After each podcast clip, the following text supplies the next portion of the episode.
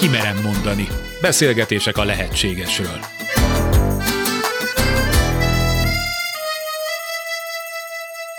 Sugár Ágnes vagyok, köszöntöm Önöket.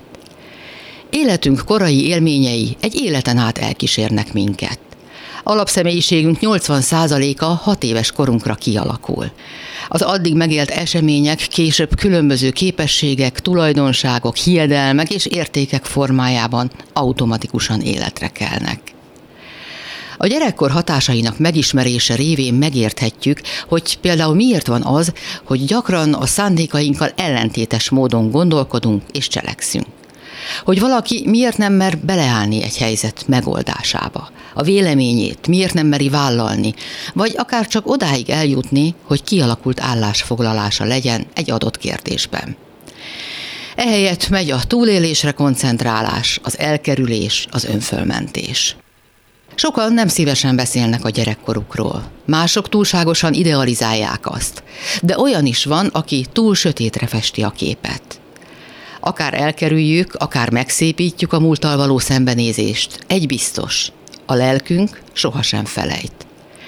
Felnőttkori rossz döntéseink, megéléseink, kudarcaink, de még a kialakuló betegségeink hátterében is ott lappang mindenható gyerekkorunk meg annyi fel nem dolgozott fájdalma és traumája.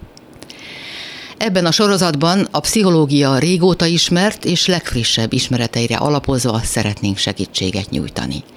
A szülők, a környezet, a kor, amelyben élünk, a sors vagy önmagunk hibáztatása nem segíti a gyógyulást. Életünk első éveinek megértése, a felismerések, a belátás azonban nélkülözhetetlen része egy lelkileg érett, egészséges életszemléletnek. Aki ebben alapos és mélyreható ismereteket nyújt számunkra, dr. Berentés Éva, a pszichológiai tudományok kandidátusa. Nekem az elsőleges kutatási területem az érett személyiség volt, hiszen a szocializációnak az optimális végeredménye egy érett személyiség. Az érett személyiség az egy olyan személyiség állapot, amikor az egyén egy őszinte, reális önszeretettel és tisztelettel fordul önmaga felé, önmagával azonos életet él, az életért tudja a felelősséget vállalni, képes biztonságosan kapcsolódni másokhoz, illetve ebben a kapcsolódásban egyenrangú, elfogadó és feladatközpontú tud lenni. Hosszú évekig kutattam ezt a területet, és Miután megjelent az érett személyiségkönyv, sokan kérdezték tőlem, hogy hogyan kell érett személyiséget nevelni, és egyáltalán, hogyha már felismerjük, hogy esetleg nem vagyunk érett személyiségek, akkor hogyan lehet azt bepótolni, mitől függ, folyamatosan körvonalazott az a gondolat, hogy össze kell foglalni azt, hogy a nevelésben egészen a fogantatástól kezdve melyek azok a tényezők, amelyek segítik, illetve amelyek gátolják az érett személyiségnek a kialakulását. És miután ugye közel 45 évig tanítottam felsőoktatásban, és fejlődés lélektant és szocializációval kapcsolatos témaköröket, ezért azt éreztem, hogy mindazt, amit a pszichológia erről tud, érdemes összefoglalni hogy anyaként hogyan működünk, az nem egy morális minőség. Az nem jó vagy rossz, szép vagy csúnya, hanem azt adjuk, amit tudunk adni. Míg az állatvilágban egy genetikusan kódolt anyai magatartásról beszélünk, addig az anyai magatartásunk az embernél számos más dologtól függ, de elsősorban az érettségünktől. Durván megközelítőleg Magyarországban 100-ból 84 ember érzelmileg éretlen, akkor ez miért ne lenne ez az arány az anyákra is jellemző? Beleértve engem is is akkor, amikor annak idején a gyerekeimet szültem. Itt inkább csak arról van szó, hogy a feldolgozatlan gyermekkori élmények azok utat törnek a jelenhez. Hordozzuk őket anélkül, hogy tudatában lennénk, és az, hogy hogyan keresnek utat a jelenhez, az bizony nagyon sokféle kellemetlenséget okozhat. Hozhatunk egy meggondolatlan döntést, lehetünk betegek tőle, rendre tönkre mennek a párkapcsolataink. Én úgy szoktam ezt mondani, hogy érdemes az életünket egy picit felülről nézni, és akkor fogjuk látni benne benne azokat a mintázatokat, ami a mi életünkre jellemző, a mi saját egyedi mintázatunk. És miután az egészet nem lehet jól csinálni, nem lehet az egészet korrigálni, ezért nagyon fontos, hogy azt vegyük benne észre, ami valamiért megfog bennünket. Nincs olyan pillanatunk az életünkben, ahol a gyerekkorunk valamilyen módon ne lenne jelen. Autóvezetésnél, mosogatásnál, egy vitánál, bármikor. Akik ezt a műsort a Kimerem mondani sorozatát hallgatják, gondolom azzal az attitűddel ülnek a készülék elé, hogy nyitottan és befogadóan figyeljenek. Tehát nem a helyből elutasítás és a vitatkozás az alapállás, mert akkor ki se tartanának szerintem ennyi hét hónap év után, amióta megy a sorozat. Tehát itt is azt kéretik, hogy mindenki nyitott elmével és szabadon figyeljen, ne véleményezzen azonnal, hanem fogadja be és gondolkodjon el azon, amit kap, amit érez, amit talál önmagában a hallottak alapján. Én szerintem ez a legoptimálisabb hozzáállás. Na hát akkor induljunk el ezen az úton a fogantatástól. Egy embernek a gyermekkori sérüléseit három dolog okozhatja a perinatális korban szerzett. A perinatális kor az a fogantatástól a megszületés utáni néhány óráig terjedő időszakot jelenti. Onnan hozhatunk magunkkal különböző élményeket, érzelmeket. Utána jönnek a nevelésből származó érzelmi sebek, és később esetleg a külvilágból származó sebek. Na most, amiről mi most beszélünk, ez az első lehetséges traumaforrás, boldogságforrás, mondjuk így, hiszen a perinatális korunk az elsődleges szocializációs közegünk. Tehát az édesanyja kisbabát vár, és ez az állapot nagyon sokféleképpen jelenhet meg az ő személyiségében. Két dolgot tudunk mindenképpen mondani, hogy ezt a bizonyos perinatális kort az édesanyja határozza meg, tehát az ő terhességhez, önmagához, a világhoz való viszonya, és az határozza meg a második legfontosabb tétel, hogy már minden esetben kompetens magzatról beszélünk. A tudomány mai állása szerint pontosan tudjuk, hogy a perinatális korban, tehát a magzati korban és a születés során a babának érzelmei, gondolatai, megélései vannak, tud mosolyogni, tud örülni, és adott esetben sírni is annak, aki ebben nem elég járatos, bizony nagyon elgondolkoztató lehet, hogy egy icipici magzata, aki éppen most fogant meg, mindent tud. Erre azt szoktam mondani, hogy ha belegondolunk, hogy 240 milliárd sejtünk hibátlanul dolgozik, az alatt az idő alatt még beszélgettünk, hát akkor a lelkünknek is van egy ugyanekkora intelligenciája. Tehát megfogan az édesanyja, és onnantól kezdve kezdetét veszi egy embernek az életútja és ez meghatározza a későbbiekben a saját viszonyát a saját életéhez. Tulajdonképpen mit jelent ez? Mit jelent ez, hogy a sejtjeinkbe beivódik, beköltözik mindaz, amit kapunk? Nagyon egyszerű példákat hozzunk. Tehát van egy pár, és egyszer csak édesanyja megfogan. És amikor megfogan, akkor a pár beszélget arról, hogy ez a kisbaba most jókor jött, nem jött. Tehát nagyon jellemző viszonya van az édesanyának, a családnak, az édesapának a születendő magzathoz. Ehhez tudni kell, hogy a magzati korunknak négy szakasza van. Ez az első szakasz, ugye a fogantatásnak a szakasza, amikor azzal az élménnyel találkozik a baba, hogy kellek, nem kellek, kislányt akarnak, fiút akarnak, tudomást vesznek rólam, nem vesznek rólam tudomást, és egyáltalán akarnak vagy nem akarnak, vagy fontolgatják-e az abortuszt. Az édesanyja azt érzi, hogy ez a kisbaba most nem megfelelő időpontban jött. És emiatt fontolgatja, hogy kell neki ez a kisbaba, nem kell neki. Most egy szélsőségesebb esetet mondok. Nyilván, miután egy szimbiózisban él a kisbaba születése utáni 6-8 hónapig, ebből az következik, hogy minden, ami az édesanyában zajlik, érzés, gondolat, még a tudatalattia is átkerül a gyerekbe. Tehát minden őt ért hatást, és ezt most már pontosan tudjuk, úgynevezett biokémiai jelekké alakítja át az emberi test. Ez azt jelenti, hogy a krániosakrális rendszerben, tehát az agy és a gerincfelőnek az élettani környezetében tárolja ezeket az élményeket. Tehát például tárolja azt az élményt, hogy ő nem kellett. Erre már régen nem emlékszünk, és az is elképzelhető, hogy soha nem fogják nekünk mondani, de az életünket végigkíséri az az élmény, hogy nem kellek, nem akarnak, valamiért nem tudok beilleszkedni, valamiért azt érzem, hogy én nem vagyok olyan, amilyennek kellene lennem. Tehát ezt úgy mondjuk, hogy egy koex élmény formájában hordozza a gyerek, A koex élmény az egy olyan sűrített élmény, amit Stanislav Grofnak a nevéhez tartozik, mindenkinek van egy ilyen koex élménye, egy ilyen sűrített élménye, amit úgy kell elképzelni, hogy a terhességnek a négy mátrixában bárhol megélhet valaki egy ilyen élményt, amit biológiai emléknyomokká alakít át, és a testének a legkülönbözőbb részeiben, ugye az izmokban, a csontokban és a különböző állományokban őrzünk. Ennek azért van jelentősége, mert hogy ezek a kisebb-nagyobb traumák. Például már három kislány után fiút akartak a szülők, de mégis kislány születik.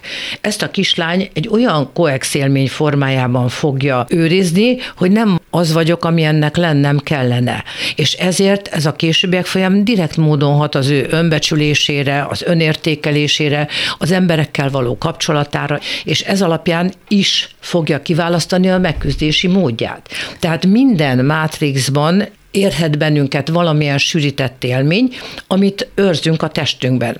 Csak hogy ezekre azért érdemes megtudni, mert amikor ezeket őrizzük a testünkben, ezek szintén utat törnek, mégpedig azért, mert hogy a gerincvelői folyadéknak az áramlását ezek a blokkok valamilyen módon befolyásolják. Tehát különböző betegségek formájában jelenhet meg a későbbiek folyamán, és érdekeltek vagyunk abban, hogy fölismerjük, hogy ott mi történt. Ha négy mátrixban esetleg négy különböző sűrített élmény ér minket, mind a négyjel küzdeni fogunk egész életünkben? Vagy Nem. van egy, ami a legjellemzőbb? Nincsen kitüntetett, hanem ezek a sűrített élmények különböző intenzitások úgy érdemes ezt a sütött élményt elképzelni, hogy annak van egy jól beazonosítható tartalma. Például, hogyha valakinek a harmadik mátrixban, a megszületés folyamatában mondjuk elhúzódó születése volt, bezártságélménye volt, akkor sose fog arra gondolni, hogy ő bizony emiatt nem szeret például a színházban a középső székekre ülni, vagy nem szeret a liftbe beszállni. Pedig hát ezt az élményt hozza magával, mint koex élményt. Uh-huh de ezek csak nagyon leegyszerűsített példák, de ilyet számtalant tudunk mondani, hogy mit hozunk magunkkal, és minden egyes mátrixban vannak ilyen lehetséges koex élmények. Még maradjunk az első mátrixnál úgymond, ami az elfogadás meg az önbecsülés témáját taglalja. Az abortusz túlélőkről már a szó is szörnyen hangzik is beszéljünk, hiszen a fenyegetett abortusz lehetősége is nyomot hajt, tehát amikor nem történik meg az abortusz, de az esélye ott volt. Ney professzornak a nevéhez fűződik ez a kutatás sorozat, mert ő azt figyelte meg, hogy vannak olyan kliensei, olyan betegei, akik érdekes módon pontosan olyan tüneteket mutatnak, mint a holokauszt túlélők, holott nem voltak a holokauszban érintettek. Ha nagyon le akarom egyszerűsíteni, ezek az emberek megkérdőjelezték az élethez való jogukat, mint ahogyan a holokauszt túlélők egy jelentős része is, hogy még a többiek meghaltak, ő életben maradt, hogy joga van-e élni, és egyáltalán megérdemli-e ő az életet. Éppen a napokban volt alkalmam együtt dolgozni valakivel, akinek Valahogy azt vártam, hogy egy picit gyorsabban fog haladni a saját fejlődésével, terápiájával, amikor is rákérdeztem, hogy mi történt ott a fogantatás környékén, és kiderült, hogy az édesanyjának hét abortusza volt, mielőtt ő megszületett. Az édesapja hatására már a nyolcadikat nem vállalták, és ezután született ő meg. Úgy gondoljunk bele, hogy ez a kicsi lány mit tapasztalt meg? Azt a fajta fenyegetettséget, hogy ott van a lehetőség, hogy engem is likvidálnak. Ők lesznek azok a gyerekek, akik teljes egészében behódolnak a környezetnek, vagy többségében ők azok, és adott esetben az egész lényükkel, a tudásukkal, a létezésükkel kiszolgálják a környezetet azért, hogy ne bántsák őket. De ennek az a milyen ható koex van az alján, hogy van-e jogom létezni, és adott esetben nekem kárpótolnom kell a szüleimet, meg az elvesztett testvéreimet, és itt van. Tehát nagyon sok összetevője van, és amikor már ez felszínre kerül, akkor nem abban vagyunk érdekeltek, hogy édesanyját minősítsük a hét abortuszért, hanem hogy ezt a lányt szabadítsuk föl ennek a terhe alól. Mert hogy még egyszer mondom, analóg a holokauszt túlélésnek az érzelmi élményével. Hm. Akkor lépjünk tovább a második mátrixba, ami miről szól? Magáról a terhességről szól, arról a kilenc hónapról, amit a kisbaba bent tölt az édesanyja méhében. Ugye Szokták mondani meglehetősen cinikusan az emberek, sose volt olyan jó dolga, mint az anyjában. És ez bizony nincs így. Tehát, hogy beszélhetünk zavaros és beszélhetünk zavartalan magzati korról, ami elsősorban az édesanyja függvényében alakul. Ennek megfelelően beszélünk anyaközponti beágyazódásról, és beszélünk gyermekközpontú beágyazódásról. Ez két teljesen különböző anyai attitűdöt feltételez. Az anyaközpontú beágyazódás, a zavaros magzati lét, és itt most elsősorban csak az édesanyáról beszélünk, és az édesanyának a mentális odafordulásáról, de természetesen, hogy itt vannak olyan külső-belső toxinok, amelyek befolyásolják a gyereknek a magzati korát. Külső toxin lehet egy egészségtelen étkezés, különböző környezetszennyező anyagoknak a belélegzése, és így tovább, de ugyanígy toxikus lehet az édesanyának a gondolkodása, az édesanyának a terhességéhez és a gyermekhez való viszonya. Tehát, hogyha anyaközpontú beágyazódásról beszélünk, Ebben az esetben az édesanyja figyelmének a középpontjában saját maga áll. Uh-huh. Általában érzelmileg éretlenebb édesanyukákra jellemző ez, és ő a beágyazott magzatot nagyon sokáig idegen testként észleli. Azt érzi, hogy valami nem komfortos az ő életében, és amikor már halad előre a terhességben, akkor egyre gyakrabban gondol arra, hogy vajon mi lesz az ő alakjával, hogyan fogja azt korrigálni. Egy másik oldalról az is anyaközpontú beágyazódás, amikor az édesanyja ezt az áldott állapotot arra használja föl, hogy begyűjtse a környezeti elismerést, azt az elismerést, amit ő korábban esetleg nem kapott meg. Erre mondjuk, hogy szeret terhes lenni, mert azt a fajta figyelmet, odafigyelést, gondoskodást kapja, amit esetleg Igen. korábban nem. De ezt még egyszer fontos mondani, hogy ahány édesanyja az annyiféle megélés, de attól az még egy anyaközpontú uh-huh. megélés. Uh-huh. A hormonok nem játszanak szerepet, hiszen mondják azt, hogy anyává válni az egy folyamat, és a hormonális működés ezt nagyban segíti, ez akkor mind nincs így? Az embernél az ő későbbi anyai magatartás az nem egy döntéskérdés, az nem egy választás kérdése, hanem több dologból tevődik össze, leginkább a saját tapasztalatából. Tehát a saját magzati korából, a saját születéséből, a saját szimbiotikus korából, majd a későbbi anyagyermek kapcsolatnak a jellemzőiből ebből táplálkozik, és hát bizonyos szinten mondhatjuk azt, hogy az arhetipikus anyamintákból, meg amit ő a környezetében lát. Tehát az a lényeg, hogy ezt egy gyerek összegyúrja, és a későbbiek folyamán felnőttként, anyaként ebből fog táplálkozni, hát mint az anya. Az ösztönök és a hormon itt egy kevéske szerepet játszik csak. Megil Egyetemen Kanadában vizsgálták ezt, és teljesen egyértelműen ma már talán bátran mondhatom, hogy bizonyított tény, hogy az anyai magatartás az nem genetikusan kódolt uh-huh. magatartás. Ha tovább megyünk, akkor ha gyermekközpontú beágyazódásról beszélünk, akkor az vajon miben különbözik az anyaközpontútól, és miért lesz az egy zavartalan beágyazódás? A gyerekközpontú terhességnek a hátterében általában érettebb édesanyákat találunk, akik egyrészt nagyon gyorsan és könnyen ráhangolódnak a saját állapotukra. Itt egy nagyon érdekes különbség is van a kettő között. Ezek az édesanyák a gyerekközpontú beágyazódásnál gyakran pontosan tudják, hogy mikor termékenyültek meg, és onnantól kezdve egy folyamatos kapcsolatban vannak a gyerekkel, még az anyaközpontú beágyazódásnál sokáig figyelmen kívül hagyja a terhességét. Szinte nem foglalkozik a terhességével az édesanyja, hanem éli a teljesen természetes életét, még a gyermekközpontú beágyazódásnál az édesanyja az első pillanattól kezdve úgymond tekintettel van a gyerekre, táplálkozásában, mozgásában, és tudattalanul talán azt is mondhatnánk, hogy már a kezdetektől fogva egy önálló, autonóm személyiségnek tekinti a gyerekét, és ő hozzá akar járulni, hogy az a személyiség minél egészségesebb legyen. Uh-huh. A magzati stressz és a későbbi betegség-hajlam kapcsolata is egy nagyon fontos kérdés. Mi az, amit tetten érhetünk a későbbi életünkben, abban, hogy ezt magzatkorban elszenvedett stressz okozza?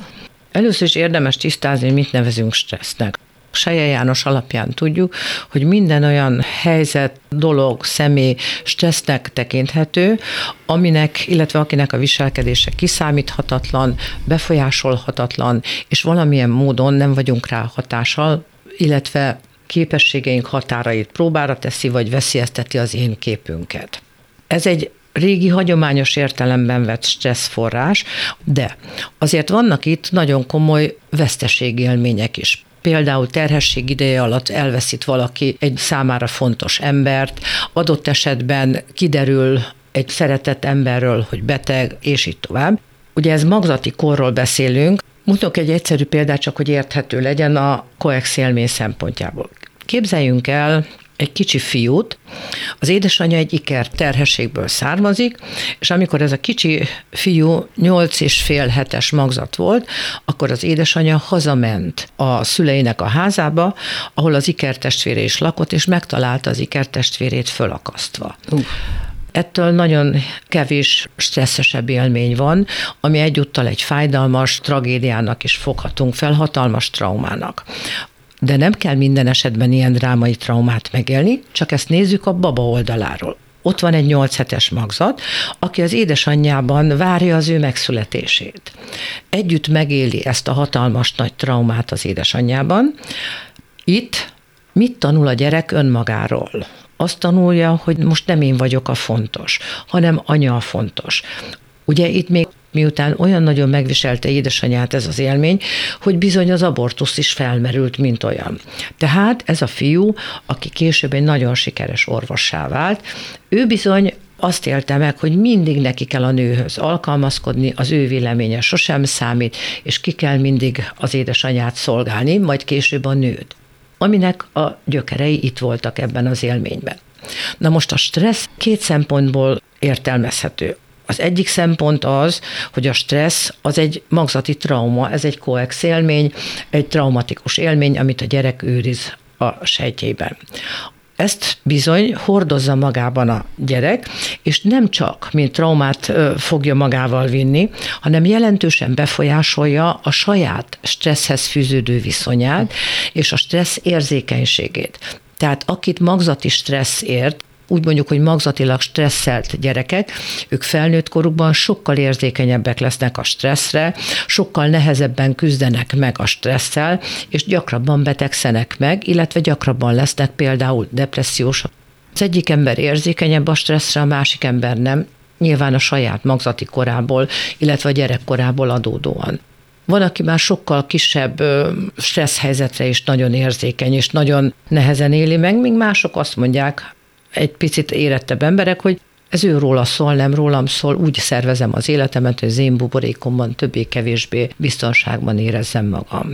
De a társadalmi környezet jelen pillanatban csak gondoljunk arra, hogy mondjuk a terhes gondozás. Egy éppen most várandós anyuka megéli a gondozó hálózat teljes átszervezését és az azzal kapcsolatos bizonytalanságát. Nehogy azt gondoljuk, hogy ez nem hat az édesanyjára, mert különösen akkor, hogyha neki korlátozottak az anyagi lehetőségei, akkor ő egyáltalán nem biztos, hogy tudja, hogy hogy fogja ezt pótolni uh-huh. és magára marad, mert nyilván a családban nem biztos, hogy tudnak neki segíteni. Tehát számos olyan társadalmi körülmény van, ami nagyon nagy valószínűséggel hat a gyereknek a stresszérzékenységére, és ezt a stresszt azt továbbadjuk. Ami ettől még majdnem fontosabb, hogy annak idején vizsgálták azt, hogy hogyan hat az anyai gondolkodás, az anyai megélés, az anyai érzelem a gyereknek a genetikai kódjára.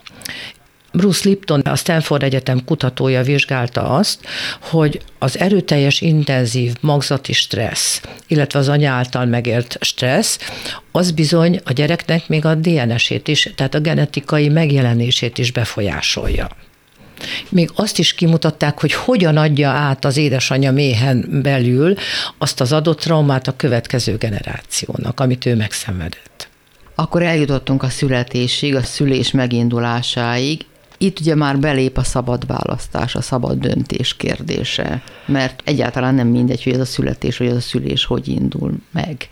Ezért ez egy félelmetes helyzet, ritkán gondolunk bele, hogy nem csak az anyukának, aki fél a szüléstől, mondjuk, ha fél, hanem a babának, aki aztán honnan küzdi ki magát, hova. Így van. Gondoljunk arra, hogy mi most olyan dolgokról beszélünk, ami általában a köztudatban nincsen benne, és ez olyan félelmetesnek hangzik.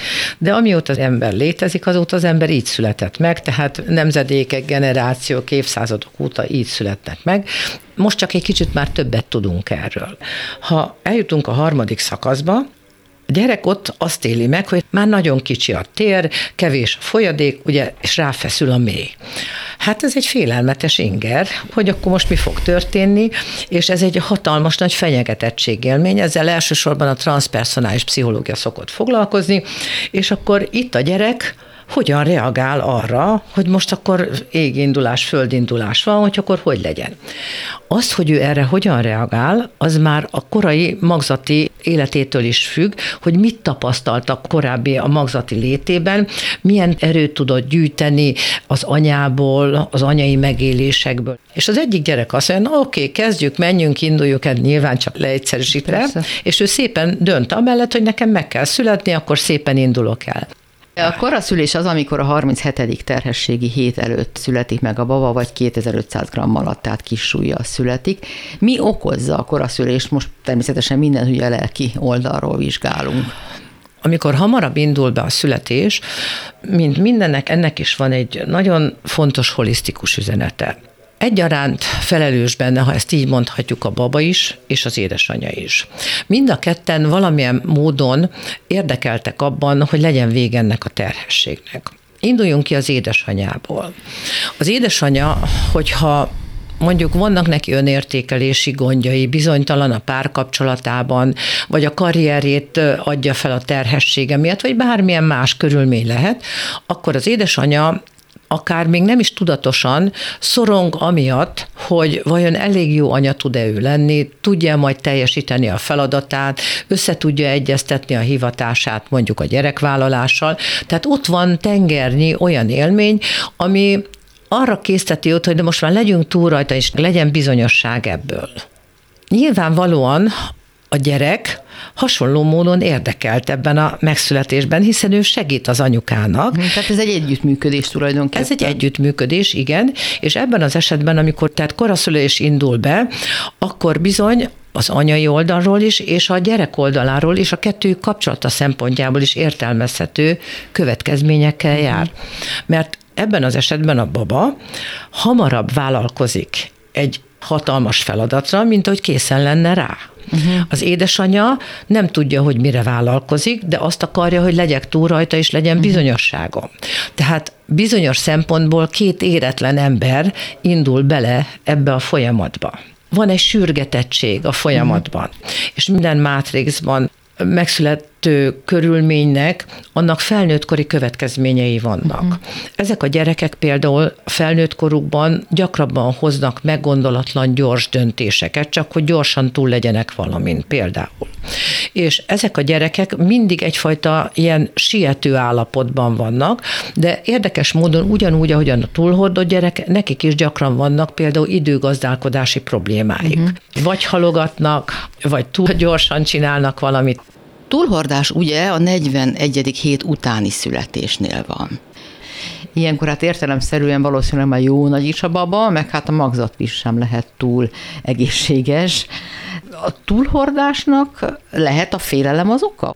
Mind a két oldalról nézzük meg érdemes megnézni azt a körülményt, amiben aktuálisan él az édesanyja. Ugyanis nagy valószínűséggel, és az ide vonatkozó kutatások ezt látszanak igazolni, hogy valamilyen többletet kap az édesanyja a terhességétől. Lehet, hogy például a hivatásában megpihen, több emberi kapcsolata van, több szeretetet kap, tehát az édesanyja élvezi a terhességnek az állapotát, és ő olyan nagyon nem vágyik arra, hogy minél hamarabb ezen túljussunk. A gyerek oldaláról ez egy nagyon érdekes következménnyel jár, mert ugye ő hallja belülről az édesanyjának ezeket a kellemes élményeit, és ő maga is szeret ott lenni. és ugye ennek az lesz a következménye, most nagyon leegyszerűsítjük, és minden alkalomra jellemző az, hogy leegyszerűsítjük, hogy ezek a gyerekek kiélvezik az utolsó cseppig, mert hogy általában, és ez is egy mélylélektani vizsgálatok előzték meg, hogy általában a túlhordott édesanyáknál pozitív gyermekközpontú beágyazódásról beszélünk. Eddig Tehát, semmi baj? Eddig semmi baj, és miután szereti ezt a gyerek, ezt a beágyazódást, és szeret ott lenni, hát ő sem érdekelt abban, hogy megszülessen. Aha. Igen, ám csak ennek későbbiek folyamán van egy sor következménye. Ezek a babák túl nagyra nőnek, szimbolikusan is érthető és értelmezhető. Ezek a gyerekek egész felnőtt életükben küzdenek azzal, hogy ők indítsák be a saját folyamataikat. Küzdenek azzal, hogy elkezdjenek valamit. Nagyon sokáig nem tudják a saját egzisztenciájukat kialakítani. Nehezebben válnak le az édesanyáról például. Uh-huh. És ezen kívül, miután túl nagyra nőnek, könnyen válnak egóvezérelté egóvezéreltség ebben az esetben egy hangsúlyozott én központuságot jelent. Hát kényelmesek, kényelem szeretők, lassúak. Így van. Igen, mind belefér, igen. Így van. Nézzük meg a szülés, a születés folyamatát egy kicsit közelebbről. Ugye arról már beszéltünk, hogy ez egy együttműködés a mama és a baba között tulajdonképpen, és nagyon meghatározza a születés, a szülés körülményeit az, hogy milyen volt az addigi viszonyuk. És ez a szülés, a születés is egy erőpróba tulajdonképpen, egy kapcsolatépítő, vagy kapcsolat kapcsolatot bizonyító erőpróba. A nyakra tekeredett köldögzsinór igen gyakori, a születések harmadánál megtörténik állítólag, de nem mindig jelent veszélyt, és ezt a könyvedből tudom. Tehát ugye ebben a szakaszban van a legtöbb életellenesnek gondolt születési körülmény. Normál esetben mi történik?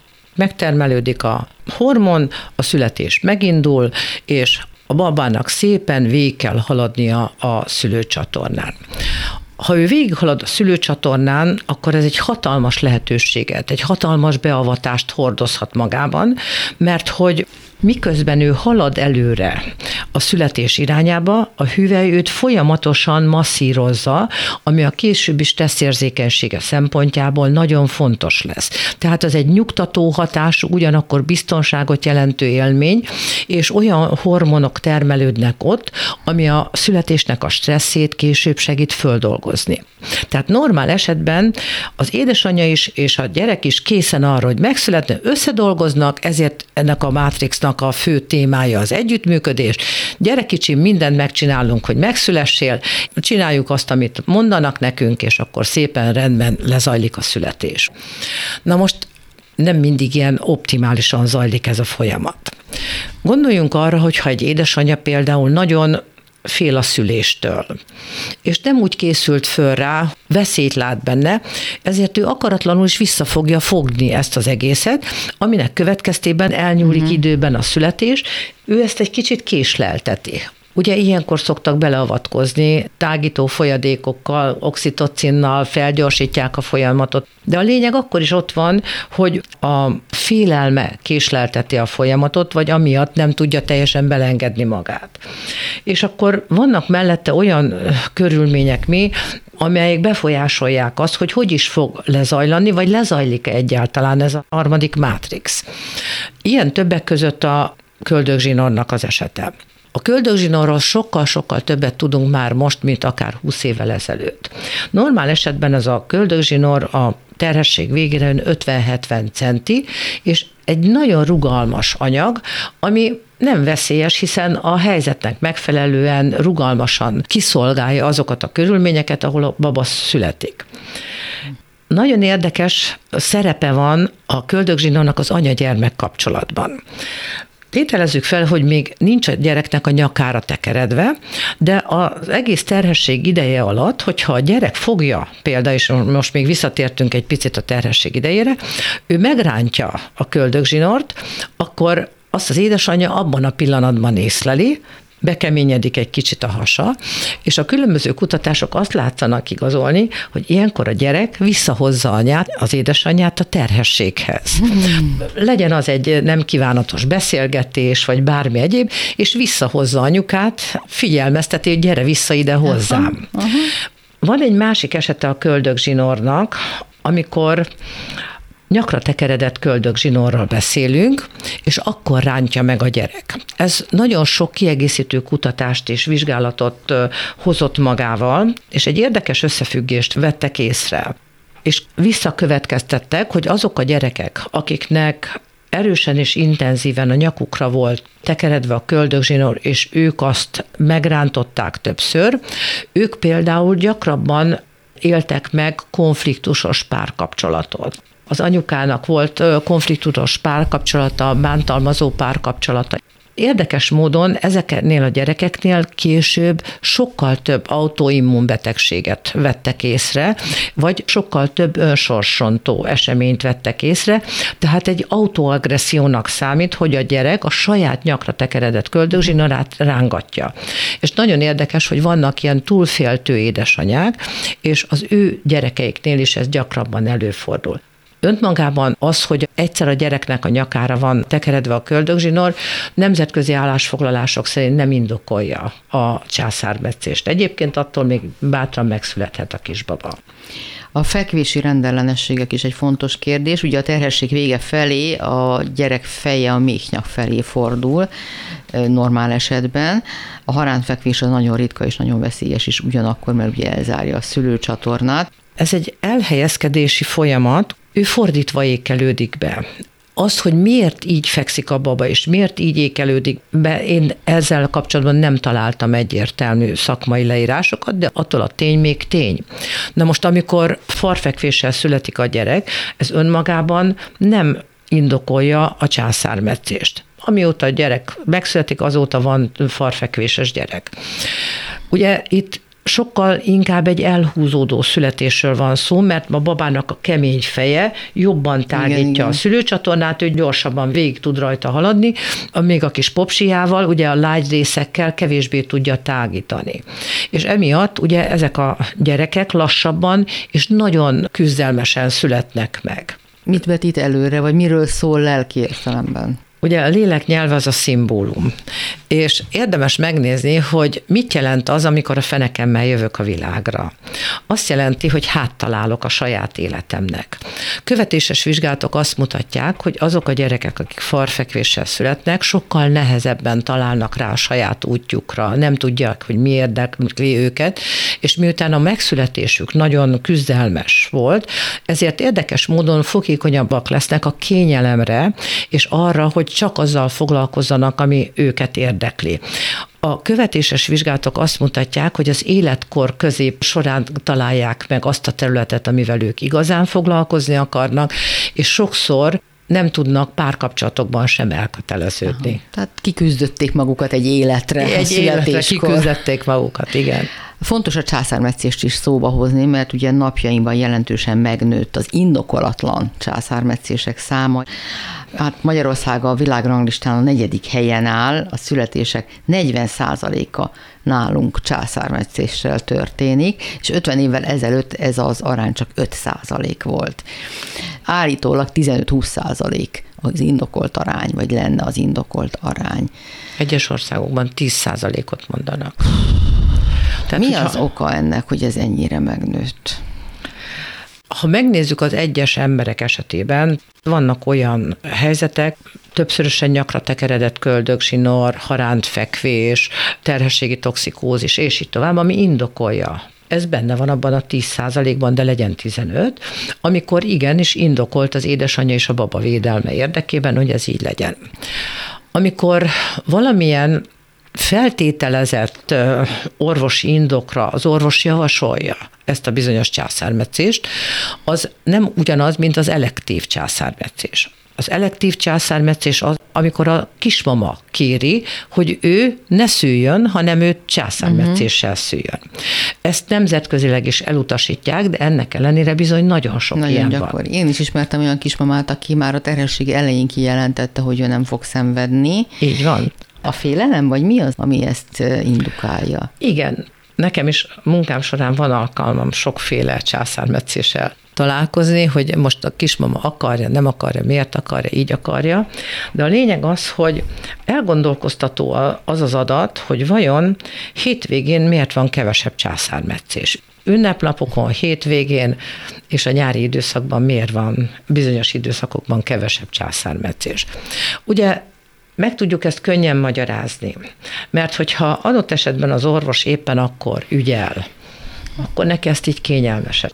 Vagy gondoljunk arra, hogy ha ő el akar utazni, és a betegét végig gondozta kilenc hónapon keresztül, hát akkor hagy szülessen már meg az a baba abban az időszakban, amikor ő éppen ott van, és még számtalan ilyen körülményt tudnék elmondani. Hát pedig ennek azért komoly lelki következményei vannak, lesznek aztán. Ez bizony így van, és minden túlzás nélkül bátran mondhatjuk azt, hogy egy társadalomnak a profilját is befolyásolja az, hogy hány császármetszéses gyerek születik, illetve ezeknek a császármetszéses születéseknek a következményei hogyan hatnak az iskolai teljesítményre, az anya-gyermek kapcsolatra. Tegyünk néhányat szemügyre, csak az említés szintjén.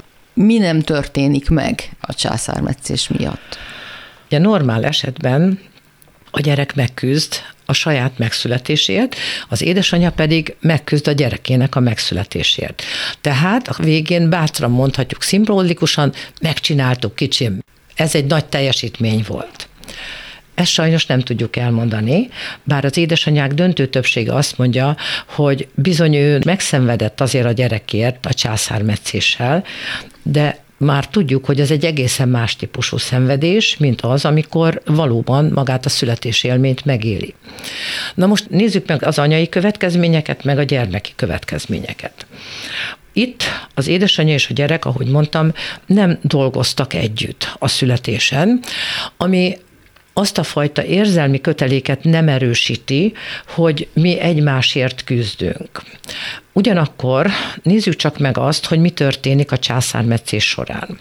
A császármetszés során pikpak, kiemelik a babát a, a, az édesanyjának a pociából, majd ezt követően normál esetben ott kellene lenni egy órának, annak a bizonyos aranyórának, amikor az édesanyja átöleli, magához öleli, és a gyereknek van alkalma megélni az édesanyjának a bőrét, az érintését, hallani a szívverését, ami segít neki a születési trauma feldolgozásában.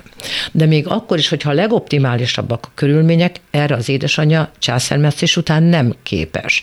Ezért van az, hogy igen gyakran a babát az édesapának adják oda, és az édesapához teszik oda a, rögtön a születést követően nem ugyanaz, bátran kimondhatjuk, hogy nem ugyanaz, és ugye itt van még egy másik fontos dolog, hogy a szülési trauma feldolgozásában nem segítenek azok a hormonok, amik akkor termelődnek, amikor ő végighalad a szülőcsatornán.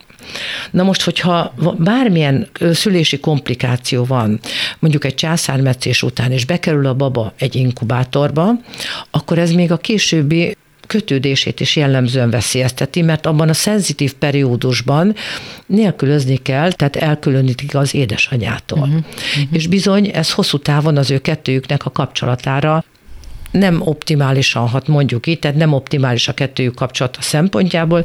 Érdekes módon azt figyelték meg, és ugye miután nagyon sok baba van, és császáros baba van, erre is, meg arra is példa, de a nagy számok azt mutatják, hogy az érzelmi távolság nagyobb az édesanyja és a gyerek között, hogyha császármetszéssel születik meg. Legalábbis sokkal nehezebb leküzdeni, az biztos. És ugye, ha megnézzük a császáros babáknak, és amiért mondtam, hogy társadalmi szinten ennek jelentősége lehet, ugye nem küzdött meg a saját születésért. Mások elvégezték helyette a feladatot. Igen ám, csak hogy az az érdekessége a dolognak, hogy ezek a gyerekek, független attól, hogy ők dolgoztak meg a születésükért, hajlamosak megmondani annak, aki helyettük dönt, hogy mit csináljanak. Hó, ők a nagy megmondók? Ők a megmondók, igen, és sokszor úgy érzik, hogy a dolgok járnak nekik, ha nagyon leegyszerűsítjük ezt a holisztikus üzenetet. Hajlamosabbak lesznek megmondó emberek lenni. Mai társadalom egészére ez hogy vonatkozik, mert hiszen innen indult a gondolat. Igen, tehát hogyha a társadalmi méretekben sok olyan ember van, aki a másik embertől várja, hogy csináld meg helyettem, akkor bizony az társadalmi méretekben nem tudjuk nagyon örömmel fogadni. Ezt látjuk most is, csinálja meg más helyettem? Ez is benne van, de sokkal inkább az ego vezéreltség. Tehát tessék, amikor császármetszésről beszélünk, akkor mindenki azért dolgozik, mert én fontos vagyok, legyek meg, és itt tovább. Itt a coex élményeket gyönyörű látni egyébként, hogy milyen coex élményeket hordoznak, de a megszületésnél, és azon túl, hogy van ez a császármetszés, még annak is óriási jelentősége van, hogy mi történik az ő születését követően ott abban a környezetben. Mit vesz először észre, a kiszolgáló személyzet hogyan viszonyul hozzá, mert ha az anyukának nagyon nehéz születése volt, akkor a babával kevesebbet foglalkoznak. Uh-huh. Régen paskolták állandóan, ma már tudjuk, hogy vigyáznak arra, hogy ne üssék a gyereket, ne paskolják, és itt tovább, de még mindig előfordul. Tehát ott a, a gyerek nagyon könnyen magányt élhet meg, de hát annyiféle érdekes történet van, hogy egy nagyon kedves kliensem azt mondta megszületéséről, hogy az édesanyja mondta, hogy mikor ő megszületett, akkor a szülészorvos, miután már elvágták a köldögzsír, magasba emelte, és azt mondta, te vagy a leggyönyörűbb gyerek, aki a kezem között született. Na most az orvos magasba emelte, és ennek a lánynak egy orvos férje lett később, akitől örökké azt várt, hogy magasba emelje őt, amit az apuka egy kicsit már kezdett unni, úgyhogy ez muszáj volt ezen a coex élményen dolgozni. Fontos beszélnünk a szülés alatti fájdalomcsillapításról, mert az is igen-igen gyakori, de az régen is gyakori volt. Egy, volt még ilyen ópiumpipával való szülés igen. is évtizedekkel ezelőtt, annak a következményeire gondolni sem merek. Hogyan befolyásolja a szülés alatti fájdalomcsillapítás lelki értelemben? Erről keveset tudunk. Amennyit tudunk, az nagyon leegyszerűsítő azt jelenti, hogy fokozza a felnőttkori szerhasználatnak a lehetséges gyakoriságát. Mert hogy a kábultság, a kábultság élménye, élménye mint koex élménybe épül, uh-huh. és sejtmemóriában hordozza a bódultság kellemes élményét uh-huh. a mhm. gyerek. Uh-huh. Gondoljunk arra, hogy a kábultság ott abban az esetben az édesanyáról szól, de miután szimbiózisról van szó, azért a gyereket, mint élményt ugyanúgy éri, mint az édesanyát. Uh-huh. És vannak erre vonatkozó publikációk, hogy igen, nagy valószínűséggel fokozza a későbbi szerhasználatnak a valószínűségét, de egyértelmű kutatási tények nem mutatják. Uh-huh. Beszéljünk az utolsó, a negyedik Matrixról, ami ugye az elszakadás, a köldögzsinór elvágása. Valójában az előbb is ezt érintettem, hogy mit lát meg, mit tapasztal meg először a világból. Mert hogy gondoljunk arra, hogy van egy pici baba, aki bent volt a magzati korában az anyai csöndben.